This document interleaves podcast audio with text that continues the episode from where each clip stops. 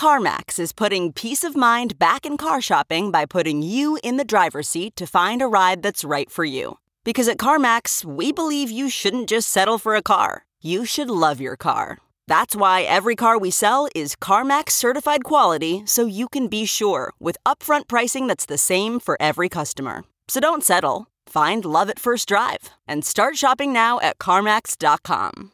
CarMax, the way car buying should be. Worried about letting someone else pick out the perfect avocado for your perfect Impress Them on the Third Date guacamole? Well, good thing Instacart shoppers are as picky as you are. They find ripe avocados like it's their guac on the line. They are milk expiration date detectives. They bag eggs like the 12 precious pieces of cargo they are. So let Instacart shoppers overthink your groceries so that you can overthink what you'll wear on that third date.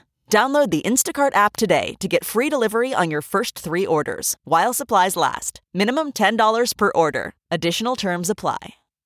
This episode of Speaking of Bitcoin on the Coindesk Podcast Network is brought to you by Nexo.io, KuCoin, and DeFi Horse. Let's estimate what is the success probability for a payment of a certain size to be successful on the channel, and then select the route from me to Andreas that has the highest probability to settle. And this change alone was an incredible step forward in getting more speed on the Lightning Network.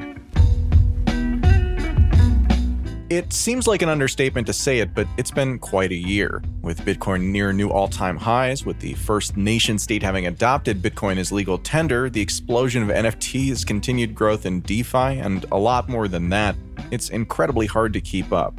So, on today's show, we're going to check in with one of the most exciting projects, which might have fallen off your radar. Bitcoin's still in development, yet rapidly growing Lightning Network, arguably the most anticipated scaling solution for Bitcoin to date. Although there are still some hard problems to solve, things are really starting to heat up. And to help us understand it, we're joined today by a special guest who co wrote the book on it Mastering Lightning Network, published by O'Reilly Media and available for order now. But before we get to that, I'm Adam B. Levine, and this is Speaking of Bitcoin. For today's discussion, we're joined by the other hosts of the show Andreas M. Antonopoulos. Hello. Stephanie Murphy. Hi. And special guest, Renee Pickhardt.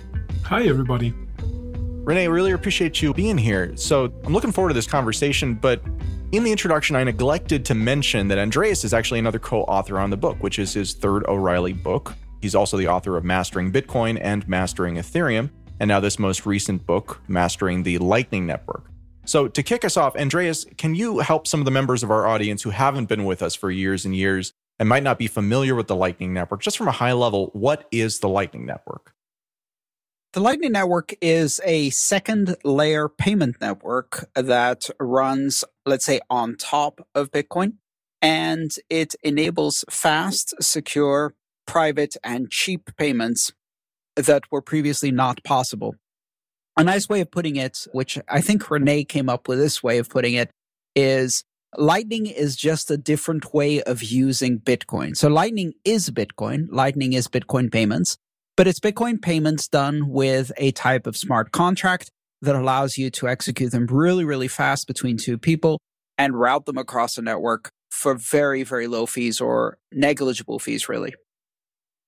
Okay, great. So I think that that's a great, succinct kind of way to think about this. Again, like it's a way that we can take kind of the limited in terms of scalability, right? The number of people who can be using kind of base layer blockchain at any given time the higher that goes, the harder it is to run those nodes, which makes it so that you can compromise some elements of decentralization by pushing up that transaction throughput too high. Basically, it comes at the cost of some decentralization. So the Lightning Network aims to kind of take that reality and then to build layers on top of it that then allow for people to use kind of that base ultra secure layer as sort of the settlement layer but which kind of eliminates the need to on top of it use you know a service like coinbase or something like that who's actually going to custody your stuff. Ultimately, you're going for the lower prices in terms of the lower cost for higher throughput, while at the same time, you're keeping the non custodial characteristics that makes Bitcoin so kind of compelling from so many kind of different angles. Is that a good summary?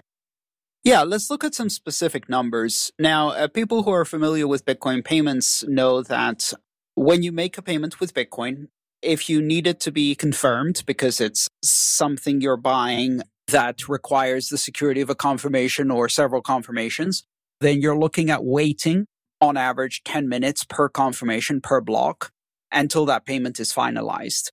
And you can make a payment as small as you want, down to one Satoshi with Bitcoin, and as big as you want, up to 21 million Bitcoin, but you're going to pay a fee. And with today's network, fees can range anywhere from a dollar to five dollars, depending on how busy the network is at the moment. And of course, that changes a lot with the price of Bitcoin and the capacity of the network and things like that. But you don't generally make a $3 cup of coffee purchase on Bitcoin on chain anymore because not only are you going to need to wait 10 minutes, which for a $3 cup of coffee, you don't really need a confirmation, but you're going to end up paying about a dollar in fees. And your transaction is going to be public for all the world to see. Your payment is going to be visible on the public ledger. Now let's compare that to the Lightning Network.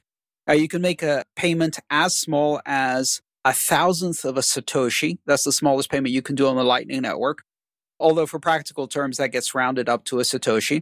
A Satoshi is 100 millionth of a Bitcoin, so it's a fraction of a penny. And instead of taking 10 minutes for full final settlement, with Lightning, you have your funds, your payment completely cleared anywhere between one and 10 seconds after you send it. So a second, two seconds is very common. A common experience for people using the Lightning Network is you're standing in front of a beer dispenser, like Renee and I did at the Bitcoin Citadel a few months ago. That takes Lightning payments. You press pay on your wallet, and you'd better be holding the cup underneath the spigot because beer starts shooting out within a second or two. So the payments actually are surprisingly fast to the point that beer was spilt.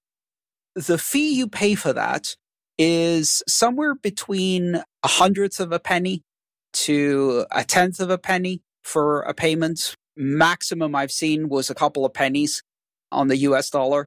So just a few hundred Satoshis, a few thousand Satoshis at worst. And then that payment is completely private. It's between you and the recipient.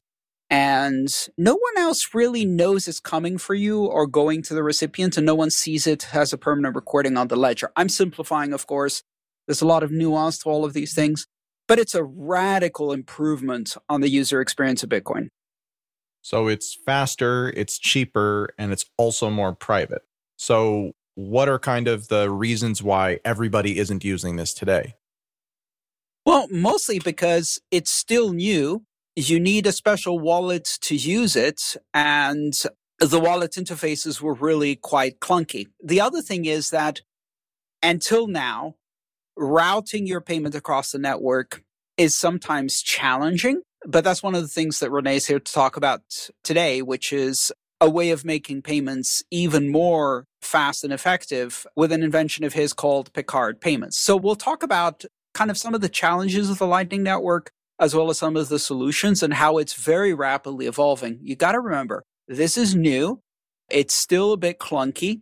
The interfaces are still maturing, but already it is very usable. All right. So this is all new stuff. It's definitely, you know, one of the things that's new to me because, you know, I don't have a lot of technical experience. So how would someone like me who's kind of more of an average user than a power user use the Lightning Network right now? I would say the first thing would be to get a wallet. Renee, which one would you pick? I would pick anyone. I mean, I run my own nodes, so that's probably not the suggestion that I would make to Stephanie. I guess for the casual user, there is a lot of either custodial wallets that run out of the box or semi custodial solutions that work. I think Phoenix Wallet usually is a good choice for Android users. I think they're coming out with an iPhone version. I'm not sure if it's out yet. Yeah, I would say Blue Wallet or Phoenix Wallet are great first choices. These are wallets that either do just Lightning or they do both Bitcoin and Lightning, and they're semi custodial. So you have control of the keys, but they may help you with routing and other facilitated services. Okay, yeah, that was going to be my next question is what is the level of custodialness, I guess, and explain that. Okay. So first I have to get a wallet and then I don't need to run my own node to be able to do this. I can just start using a wallet. That's correct. The wallets are lightweight wallets that use the Neutrino protocol to talk to a Bitcoin node. And they may also use some services such as routing services by the wallet vendor or the wallet maker in order to assist wallet payments, but you don't need to run a node. It's just an app on your smartphone. Okay. And then do I need to put in any, the channels need to be sort of greased, if you will, right? With like funding. Is that right? Well, in the early wallets, you had to fund a channel, make a channel, and do all of that by yourself. But one of the nice things about the newer wallets is that they make a lot of that complexity disappear. Part of that is because they offer some services in the back end to help you do that. So both Phoenix and Blue Wallet, for example, and you should look there, there's lots of wallets out there now. You don't have to even see channels. You don't look at channels at all. You just fund it. So you move Bitcoin to it, generate a Bitcoin address, move Bitcoin to it.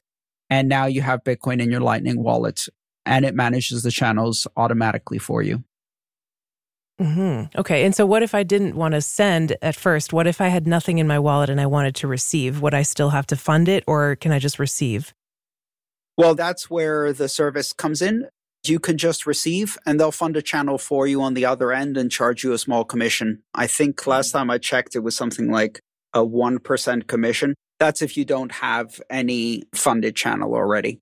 Okay. And it depends, of course, on the size of the payment. I mean, if you wanted to receive one Satoshi, it doesn't make sense to open the channel with you and uh, to charge you 1% of the commission, but it's reasonably cheap. hmm Okay. Well, that sounds pretty good and easy. What are the problems with it right now, if any? Really, a lot about learning and how smooth these wallet interfaces are. The other problem is, of course, the network is still growing. And as a result, it's not always easy to make a payment. So when you try to make a payment, sometimes the payments will fail. And they'll fail because your wallet isn't adequately connected to the network. You don't have funded channels. It's unable to find a route to your recipient, et cetera, et cetera. But those problems are gradually going away. So you see less and less of that as time goes by and the network gets better connected. Just to give you for reference, right now the network consists of some 12,000 nodes that have some 50 or 60,000 channels between them. Okay, so please forgive me if these are like kind of basic questions, but you know, you can tell that I haven't had much experience with this. But I think some people want to know. So, you know, sometimes if you try to send a transaction over the Bitcoin network and you don't include a high enough fee, let's say, it can get stuck and it'll be stuck until it gets unstuck, which can be for hours or days. So, what about in the Lightning Network? If you try to send a payment and it fails, does it fail right away or does it tie up your transaction for a while? Hopefully, it fails right away. In most cases, it should, right? Because if you do something like not including enough fees, the routing node will basically immediately reply to you and say, Hey, I won't route the payment, you have to add a higher fee. Or if the routing node doesn't have the liquidity, it will tell you, I cannot forward this payment. There are situations and circumstances because it's a decentralized network where a node is just unresponsive and you just don't get feedback. The time that you might have to wait is much more limited than Bitcoin because in Bitcoin, I think I heard cases where people literally waited for three months until the mempool cleared. This cannot happen in Lightning but you might have to wait quite a bit. Okay, well, that sounds better. that it should fail right away instead of waiting potentially up to three months. okay. I think one of the interesting things about the Lightning Network is that it opens up all of these new application possibilities that happen because you're kind of exploring this new dimension of time and space. So in terms of space, the size of the transaction is so small that you can effectively uh, do transactions that are infinitesimal amounts. So you could pay, let's say, a tenth of a penny, which is an amount for which there is no even copper coin in the United States, right? You can't buy anything for that kind of money. So we've seen applications, for example, where people have to pay that kind of amount to post a message in a forum, to participate in a chat. So then it becomes purely an anti spam mechanism. You can't sock pop it and spam the forum because while for the average person, a tenth of a penny to post a message is nothing. If you wanted to do it at scale, then it's not nothing, it's something. And so it becomes an anti spam measure.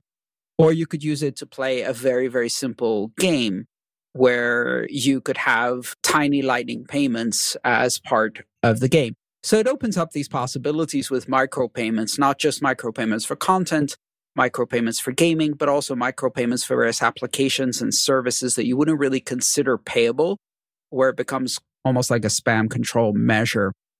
Yeah, to me, it almost sounds like an improvement in every way. Like, why would you not use this? Except that the usability maybe isn't quite there yet for someone like me who doesn't have a lot of experience. No, I fully agree. That's the question I've been asking myself. Why would you not use this? That should be the slogan of the Lightning Network. The Lightning Network. Why not use it? so the onboarding might be a little bit rough. But other than that, once you are just out paying, I think the people in El Salvador right now, where, you know, they had this adopting Bitcoin conference, I think most people paid a lot of things just with Lightning Network all the time. And I basically didn't hear anybody complaining that it wouldn't work for regular payments like doing a cab or buying coffee, buying a meal, even paying the hotel. Conference tickets could only be bought with a Lightning Network. And these things, I mean, this is how money should work. You see somebody, you want to pay them, they show you a QR code, you hit pay, and a couple seconds later, the payment is settled. Everybody's happy. It's just incredible. And the more widespread it is used and the more people that use it densely in a specific environment, the more usable it becomes. So, where in Bitcoin, if everybody tries to jump on the network at the same time, it all goes to shit. In, in the Lightning Network, once you've onboarded and funded the wallets, which requires a Bitcoin transaction to do the channel open in the beginning, once you've done that, then the more people actually using Lightning and moving Lightning funds back and forth and creating a closed loop economy, the more usable it becomes, the easier it becomes, the more easily the payments are routed, the more liquidity is available on the network, the more connectivity is available on the network. After the break, we're going to dig a bit deeper because there are some more questions. We'll be right back. Nexo is a trusted, easy to use crypto platform where you can buy cryptocurrencies at the touch of a button and start earning up to 12% annual interest that is paid out daily. Nexo supports all major assets on the market and even allows you to swap one asset for another or borrow cash against your holdings without selling them. Nearly 3 million people in over 200 countries trust Nexo with their digital assets. So whether you're just getting started or you're a seasoned pro, get the most of your crypto today with Nexo at nexo.io. It's altcoin season, and if you aren't looking for crypto gems on KuCoin, you're doing it wrong. Known as the People's Exchange, KuCoin is the home of altcoins, with over 400 tradable coins. Sign up today to find the next crypto gem in DeFi, GameFi, NFT, and Metaverse. Join KuCoin with 8 million global investors and claim your $500 welcome bonus at KuCoin.com. That's K U C O I N dot com. Do you like cyberpunk? A new GameFi project called DeFi Horse is your ticket into the cyberpunk world as a horse racer. Legends steeds, cyber coursers, stud farms, and land. They're all NFTs in this highly competitive and rewarding experience. Win races to get your rewards, climb the rankings, and become the best. There are major tournaments with a million dollar prize pool waiting for you. Get your favorite steeds now Chaos, Heroic, Poseidon, and Titan, each with unique coat colors. To get started, head over to defihorse.com. That's defihorse.com you know, so we've been talking about the Lightning Network for a long time. I think I first heard about it in 2016, which is five coming up on six years ago, which doesn't feel like it was that long ago on the one hand. And also, yeah, it feels like we've been waiting kind of a long time for this thing to roll into reality in a way that's as impactful as the sort of technology of Bitcoin and cryptocurrency broadly that sort of underlies it. One question that I have is in the past, I feel like we've talked about this and it's been like, well, the network isn't ready for it. Not the Lightning Network, but the Bitcoin network, the Bitcoin protocol needed to have upgrades that were made to it that would then make it so that we could really kind of see the full vision for Lightning roll out. Now, I think, and correct me if I'm wrong here, that there were some pretty significant elements of that that came into play with the recent Taproot upgrade over the summer, notably Schnorr signatures. But am I correct about that? And I guess where I want to go with this question is on the one hand, what have we accomplished already, right? Like what upgrades have come to Bitcoin that have resolved some of those issues we've talked about in the past? And on the other hand, is there anything else that we're waiting for? Are we waiting for the next generation Taproot? Or is it really just kind of an implementation, you know, and maturation, right? As these improvements sort of propagate out to the network, as new wallets are built. So, I mean, like, that's kind of what it is. Like, talk about where we've come from and where we're going from a technology standpoint, please. So, I guess the most important upgrade that happened to the Bitcoin network was the SegWit upgrade. Because without going into the technical details, it would just not have been secure to open a channel if we didn't have the SegWit upgrade. So basically, we couldn't really bootstrap the Lightning Network without it. And then you mentioned the Taproot and Schnorr signatures upgrade, and that's a great one because it enables us to have a much cleaner way of routing payments and of delivering payments with more privacy with a technique that is called PTLCs, that stands for Point Time Lock Contract, in contrast to the HTLCs that we're currently using, the hash time lock contracts. So this is really great. And everybody who is a Lightning developer is really excited about this because things are just getting a little bit easier for us once we have implemented it. But right now, Lightning developers are actually really struggling and discussing how to use this Bitcoin upgrade to actually implement that stuff. So the concepts are out. Everybody knows how to do this on principle, but we haven't spec'd it out yet. One of the discussions on that particular point is what do we do first? And I think the recent conference where you participated, Rene, correct me if I'm wrong. From what I read in the transcript and notes, a lot of the debate was do we do it all in a big bang upgrade where a whole bunch of things get upgraded at the same time? Or does this get rolled out incrementally with smaller changes that can be absorbed more readily by the network? That was kind of the essence of the debate. Yeah, that was a huge part of the debate because one thing that is problematic with this upgrade is that as of now, PTLCs and HTLCs are not compatible in routing. So if you want to send a payment along a route, either every channel supports PTLCs or every channel supports HTLCs, but you cannot mix them. So you really have to think about how to upgrade this, how to make this backwards compatible. And these are just engineering challenges. I wanted to also mention with respect to future Bitcoin upgrades, there is actually a lot of Bitcoin development right now being driven by the necessity of Lightning Network. A lot is related to fees and how the mempool is being managed. But there is another consensus level upgrade that the Lightning developers are wishing for, which is the ANYPREVOUT upgrade, or previously known as SIGHASH NOINPUT, which would allow us to have the eltoo payment channels, which is a new channel design that is much cleaner than the current payment channel design and would allow us to not have this penalty that if something goes wrong, we lose our bitcoins on the Lightning Network, which is one of the downsides that some people might have experienced in the past let's be more clear. If something goes wrong, the person who tried to cheat most likely loses their Bitcoin, which is the penalty mechanism. So within a payment channel, in order to ensure that someone can't cheat in the payment channel, there is a penalty mechanism. So if they try to cheat, you can publish a penalty transaction and take the entire balance of the channel. That's how it currently works. A cleaner mechanism would be that you simply don't let them cheat in the first place more of a can't cheat rather than cheat and you'll get punished. And that's what eltoo would enable.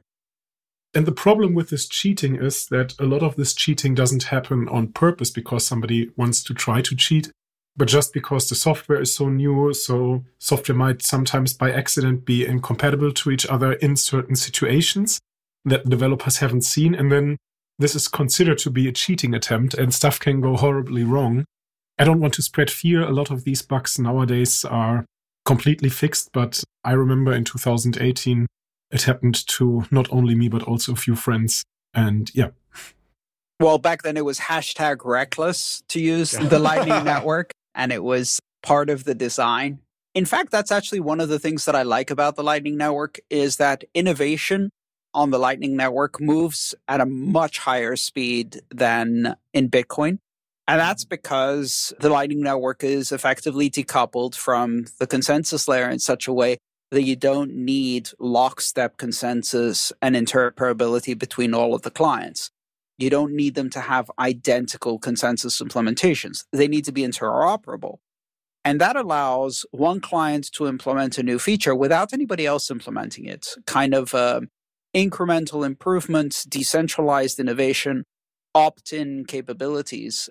And that's created quite a lot of competition between the various Lightning clients and node implementations.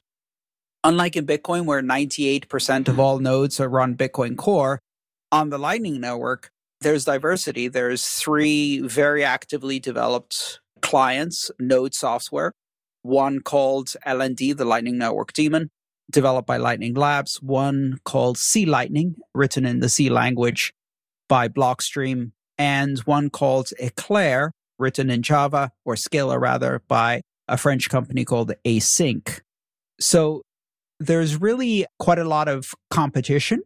And as a result, there's quite a lot of innovation and things move very, very, very fast in this space. And just to add for completeness, these are only the OGs. There's also the Electrum wallet written in Python that nowadays has a Lightning implementation. There's Rust Lightning, which I think nowadays is called LDK. There was a very early implementation by a Japanese group called Ptarmigan, I think. And then there's basically forks of other implementations. So there's actually a lot of people playing around with it. How does that landscape compare against the landscape of Bitcoin clients? It feels to me like the Lightning Network ecosystem that you just described there, in terms of like interpretations of the protocol, is actually more than we have in Bitcoin, at least that I'm familiar with. I can think of three or four off the top of my head, but that's pretty much it. And obviously, Bitcoin's been around for as long as any cryptocurrency has been around since it was the first. So, I mean, like, how would you compare the two ecosystems outside of the fact that Lightning is clearly moving faster? Honestly, I would say that, and this is going to irk some people, but I'm going to say it anyway. The development culture and pace of development, the willingness to take risks, the degree of competition, the degree of diversity, is much more similar to Ethereum than it is to Bitcoin. The Bitcoin core protocol is conservative by its very nature. It has to be. And it requires lockstep consensus agreement. Otherwise, you fall out of consensus and risk losing um, or being cheated out of funds, which has resulted in almost a monoculture. There's one client. Honestly, 90 plus percent is Bitcoin core. There's a Go implementation called BTCD, which has a bit of traction. And after that, it's mostly libraries and frameworks that may or may not be very usable. And there aren't that many nodes running these alternative implementations. So it's completely different from Bitcoin. I'm not sure about the Ethereum comparison because I have never looked into that ecosystem. Andreas can say much more about that. But being active with the Lightning developers, I have the feeling that still there is a lot of ethos from the Bitcoin community in there. So people are actually cautious about critical changes. And oftentimes, as a developer, I have the feeling stuff could move forward a little bit faster. I think the main difference is that the Lightning Network is driven by a formal specification. So there is the BOLTs repository where all of the functionality and behavior of the protocol is being specced out. And then if you have such a document, it's obviously much easier for people to just implement against this document. Whereas in Bitcoin, it was from day one that Satoshi said on the mailing list, I don't want to spec out the white paper. I have a reference implementation, and the reference implementation is basically defining the consensus of the network and the protocol. Yeah, the spec is written in C and it's called Bitcoin Core. So that makes a lot of sense to me because if you look at again, like at the point that Bitcoin Core, you know, in its earliest forms comes out, that is the actual proof of concept. That is sort of the idea that was rallied around because to do it hypothetically, people would have said, well, that won't work. So you do it in real life, right? You prove the concept works and you're off to the races. That is in contrast to something like Ethereum, Again, there was an extended period of public discussion, public interest, right? Many, many people participating. And as a result, an ecosystem emerges. And it seems like that's much the same with Lightning, is that it started from an idea that was then discussed extensively, where people can have different ideas about how that idea should actually manifest in reality. And so you create this ecosystem that isn't there if you start from kind of the software as a basis. And again, with the really heavy consensus element too. That actually makes a ton of sense to me. And it's kind of neat to see that happening on top of Bitcoin. My sense has always been that the Lightning Network, although it's not a Bitcoin specific system when it's finally done, really does represent a very interesting way for Bitcoin to kind of have its cake and eat it too, or Bitcoin users, anyways. And again, like that competitive ecosystem, I'm always in favor of competition, right? It feels like ideas that are conflicting and competing with each other, bouncing off of each other, almost always results in kind of more vibrant products that do better to address it simply because by nature of having that competition, you get from here to there faster. So I appreciate kind of going down that rabbit hole with me. We talked at the very beginning of the show about Pickhardt payments, and I would like to explore that idea a little bit more. I think we have a decent idea of what kind of the challenges are that we still face as we move forward. So, can you kind of talk to us about that specific problem that you're solving there and how you've solved it? Sure.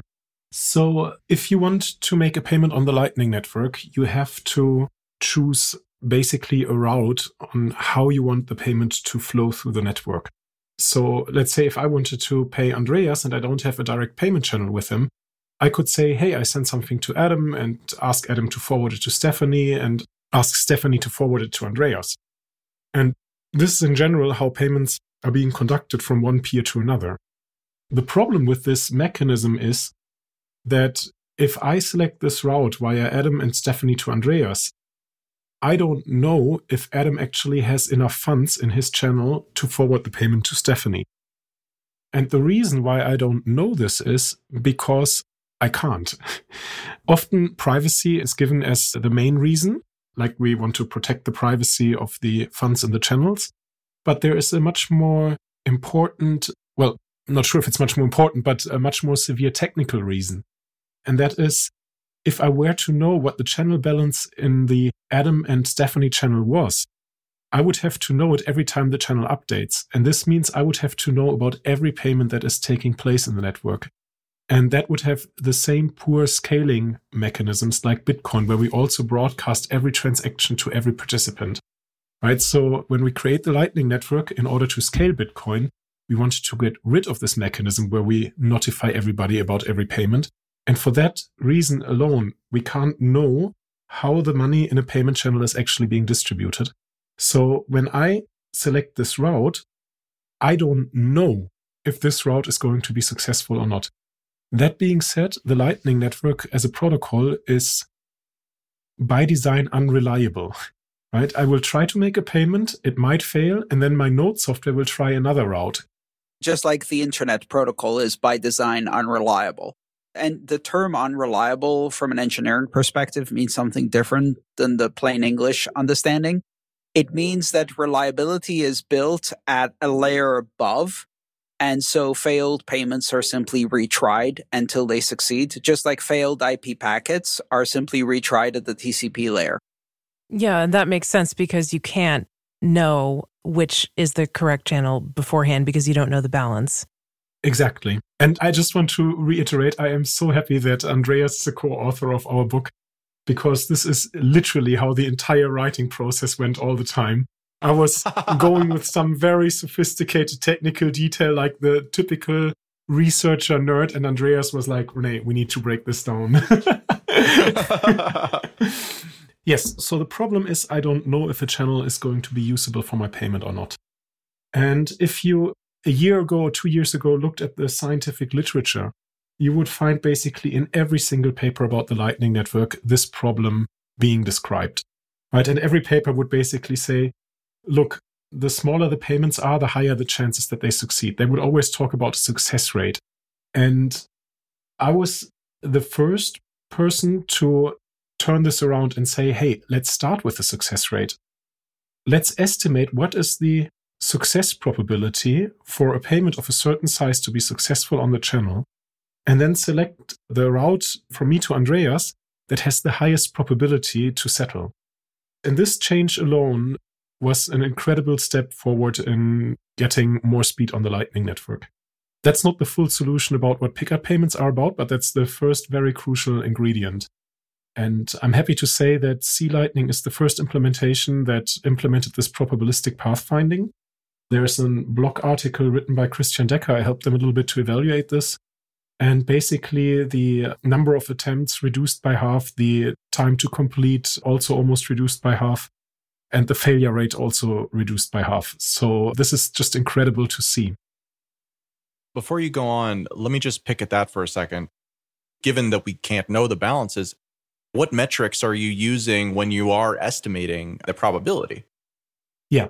So that's an excellent question. Um, I mean, there's obviously an infinite amount of choices that we could do to estimate a probability. What I did is I actually participated in a research work together with my former co-author Sergey, where we tried to probe the Lightning Network and estimate what is currently in a channel. And from that data that we collected, we realized that the probability distribution is basically uniform distribution. What this means is that if there's a channel that has, let's say, 10 Satoshis in them, every distribution, zero Satoshi on one side, 10 Satoshi on the other side, or one Satoshi on the first peer and nine Satoshis on the other peer, and so on and so forth, has the same likelihood. And we were very surprised to measure this. We expected that this distribution would look very differently. But for all the experiments that we have done so far, this is actually the distribution that we basically measure. And the nice thing about it is that's very easy to quantify in terms of mathematics, and it's very easy to use this as a cost function in our pathfinding algorithms. Okay, in the example that you gave, you were listing like a hypothetical distribution of 10 Satoshis where, you know, it could go from zero on one side of the channel and 10 on the other to one on one side and nine on the other and so on. But not every channel has 10 Satoshis in it, right? Exactly. Like they have different amounts. So, how do you take that into account? So, the main assumption here is that in order for a payment to succeed, it must not fail, right? so, a payment, well, I, mean, I know it's, it's obvious, right? But it's easier to start with a failing case. So, for the failing case, a payment will fail if on the channel between Adam and Stephanie there is not sufficient funds, right? So, let's assume Adam and Stephanie, you have a channel of, let's say, 10 Satoshi. And I wanted to send, let's say, 5 Satoshi. If Adam has 0 Satoshi, 1 Satoshi, 2 Satoshi, or 4 Satoshi, these five cases, then the payment fails. But in the other six cases, where Adam has 5, 6, 7, 8, 9, or 10 Satoshi, the payment does not fail right? So basically, when I want to make a five Satoshi payment on this 10 Satoshi channel, the likelihood for this payment to be successful is roughly one half.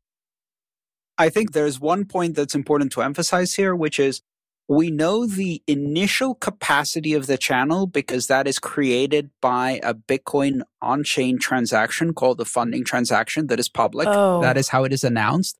So when Adam and Stephanie create a channel together, they fund it and they fund the multi-sig address. So we know what the maximum total capacity of the channel is, which is that initial funding. What we don't know is after that initial event, how is that amount distributed between the two channel partners? So we don't know the split, but we do know the sum.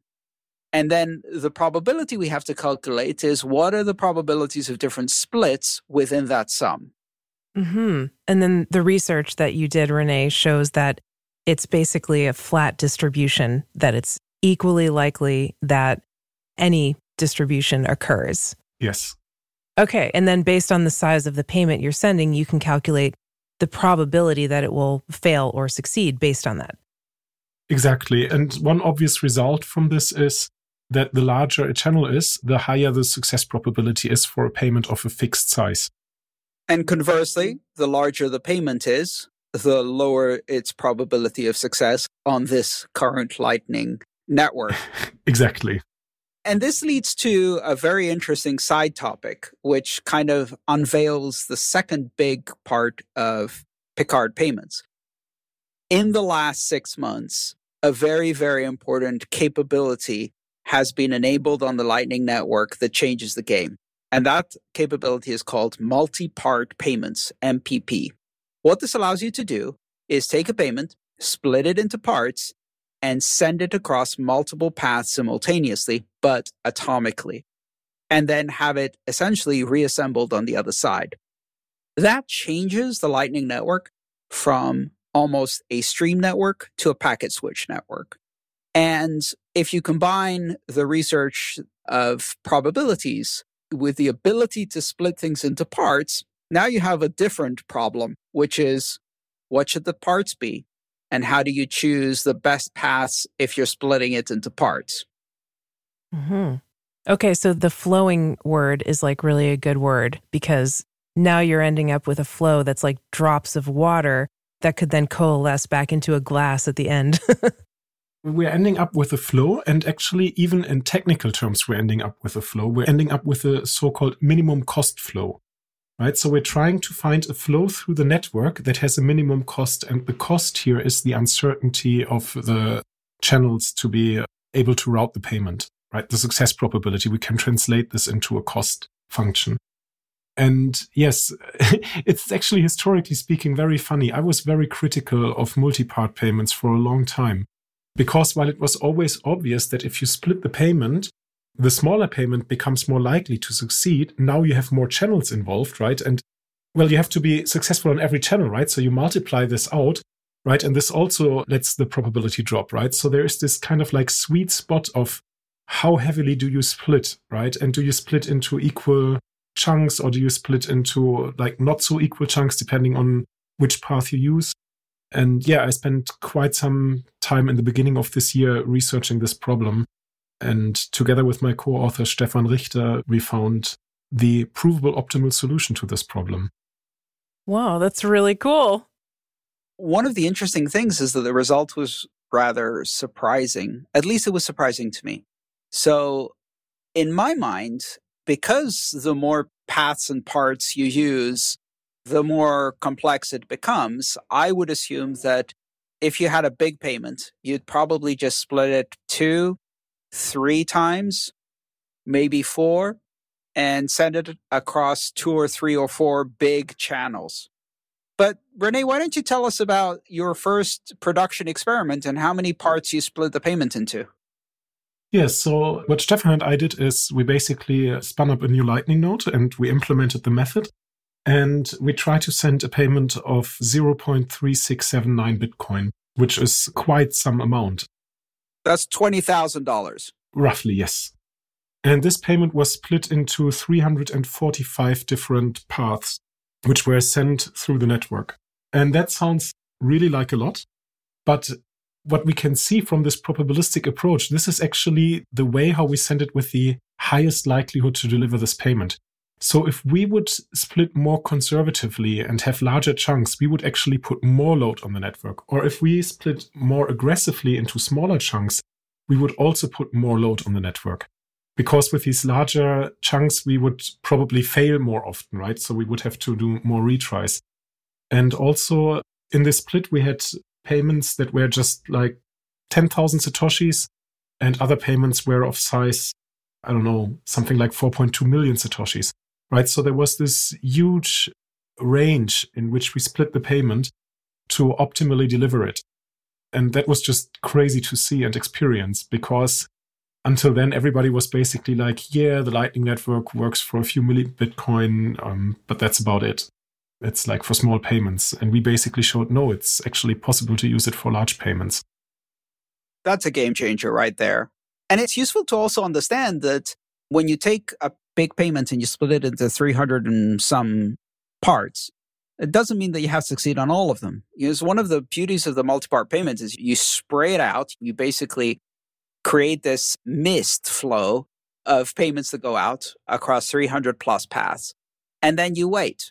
And a few seconds later, you get what, 70, 80% of them get through, and then 20, 25% of them don't.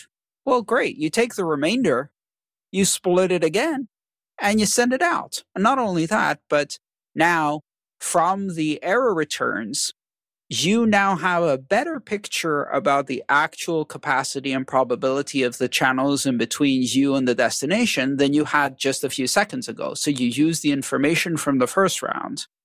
Oh, so it's also like a probe to see, like, you get more information through sending the transaction about which channels were successful. Yeah, exactly.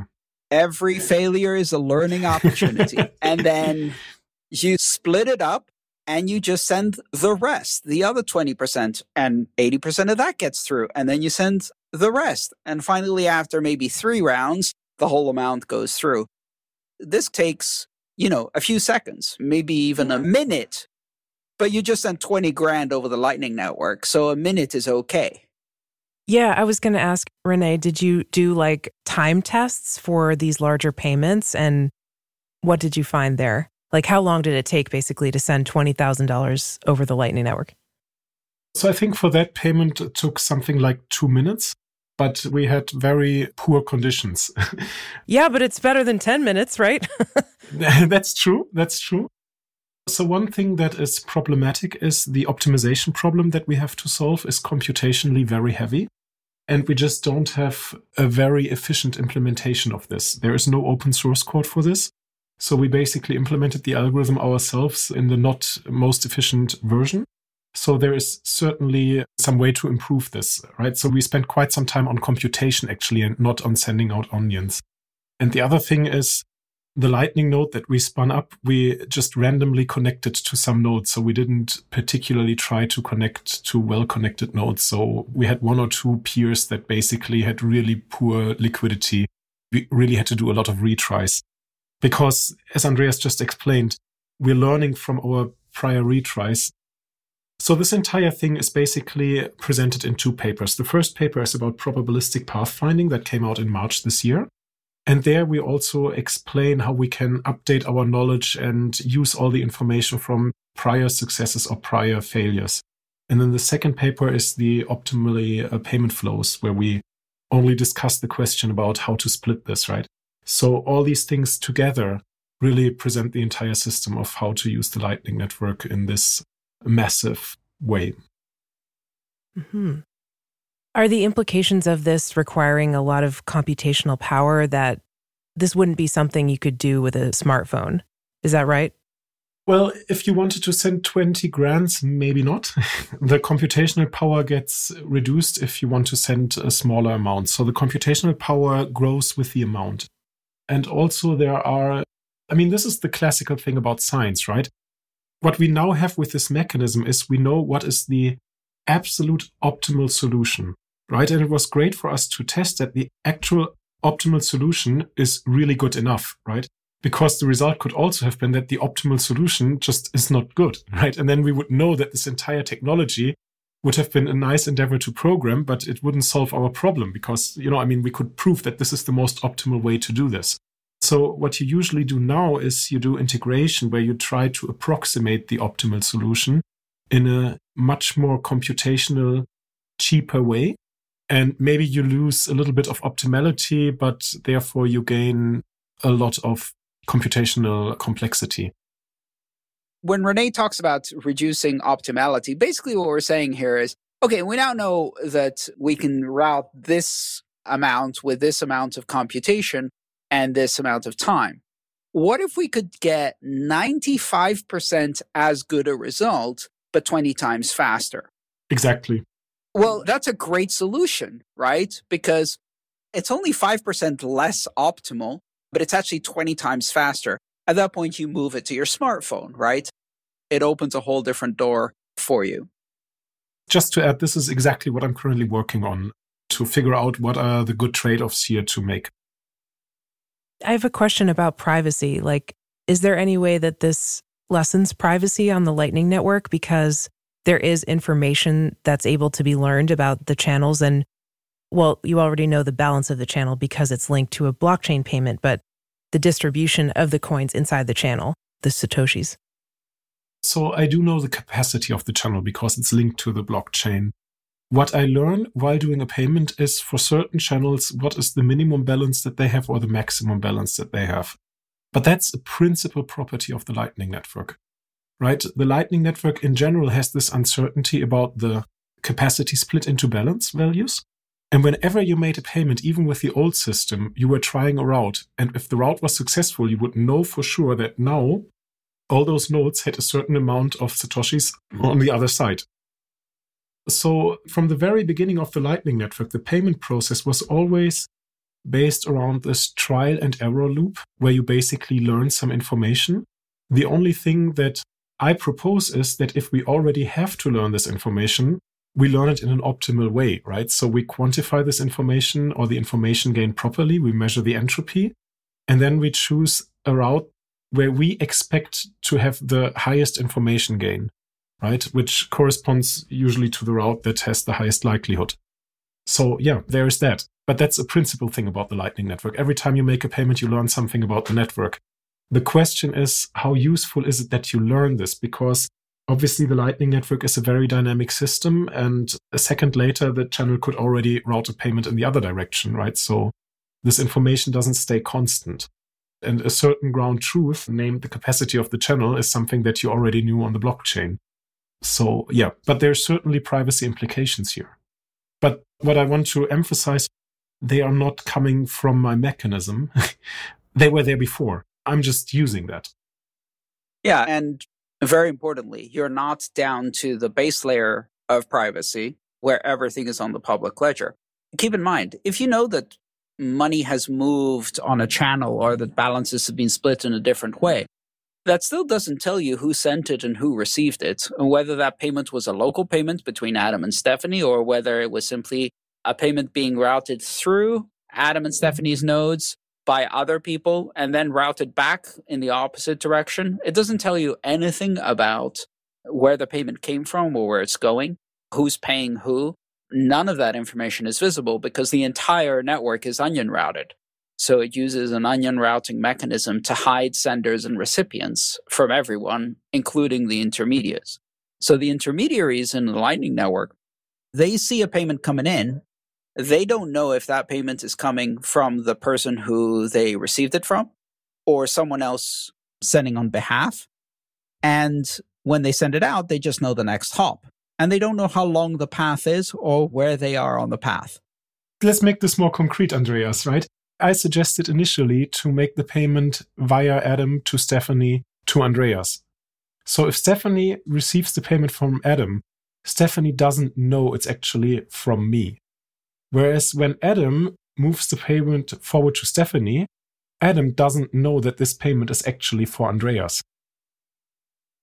And when Stephanie sends it to me, Stephanie doesn't know if I'm the final recipient or simply another link in the chain, and I'm just going to forward it to someone else. You have no idea how long this path is. You have no idea where you are on this path. You have no idea if this is the entire payment or just a part of a payment. So, really, you learn very little, even about the payments you yourself are transporting or your node is transporting, whether or not you know the balances.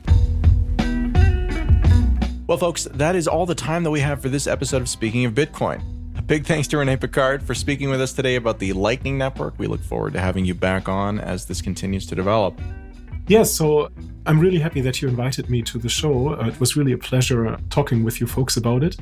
And I want to use the opportunity to thank all the people who have supported my work this year. Because, as you know, I have tried to stay an independent researcher. I open sourced these results, even though there was a high commercial interest in them. And it's just amazing to see how generous the Bitcoin community was. I think there was 1.5 Bitcoins coming to my fundraiser. So I have quite some possibilities now in the next months to continue working on this. And in this sense, also thanks to Andreas and Peter, who made two very large donations and this is really just great. So, shout out to everybody who is supporting this work. Thank you very much. Today's show featured Stephanie Murphy, Andreas M. Antonopoulos, and myself, Adam B. Levine. This episode featured music by Jared Rubens and Gertie Beats, with editing by Jonas. If you have any questions or comments, send us an email at adam at speakingofbitcoin.show, and we'll be back next week with another episode of Speaking of Bitcoin.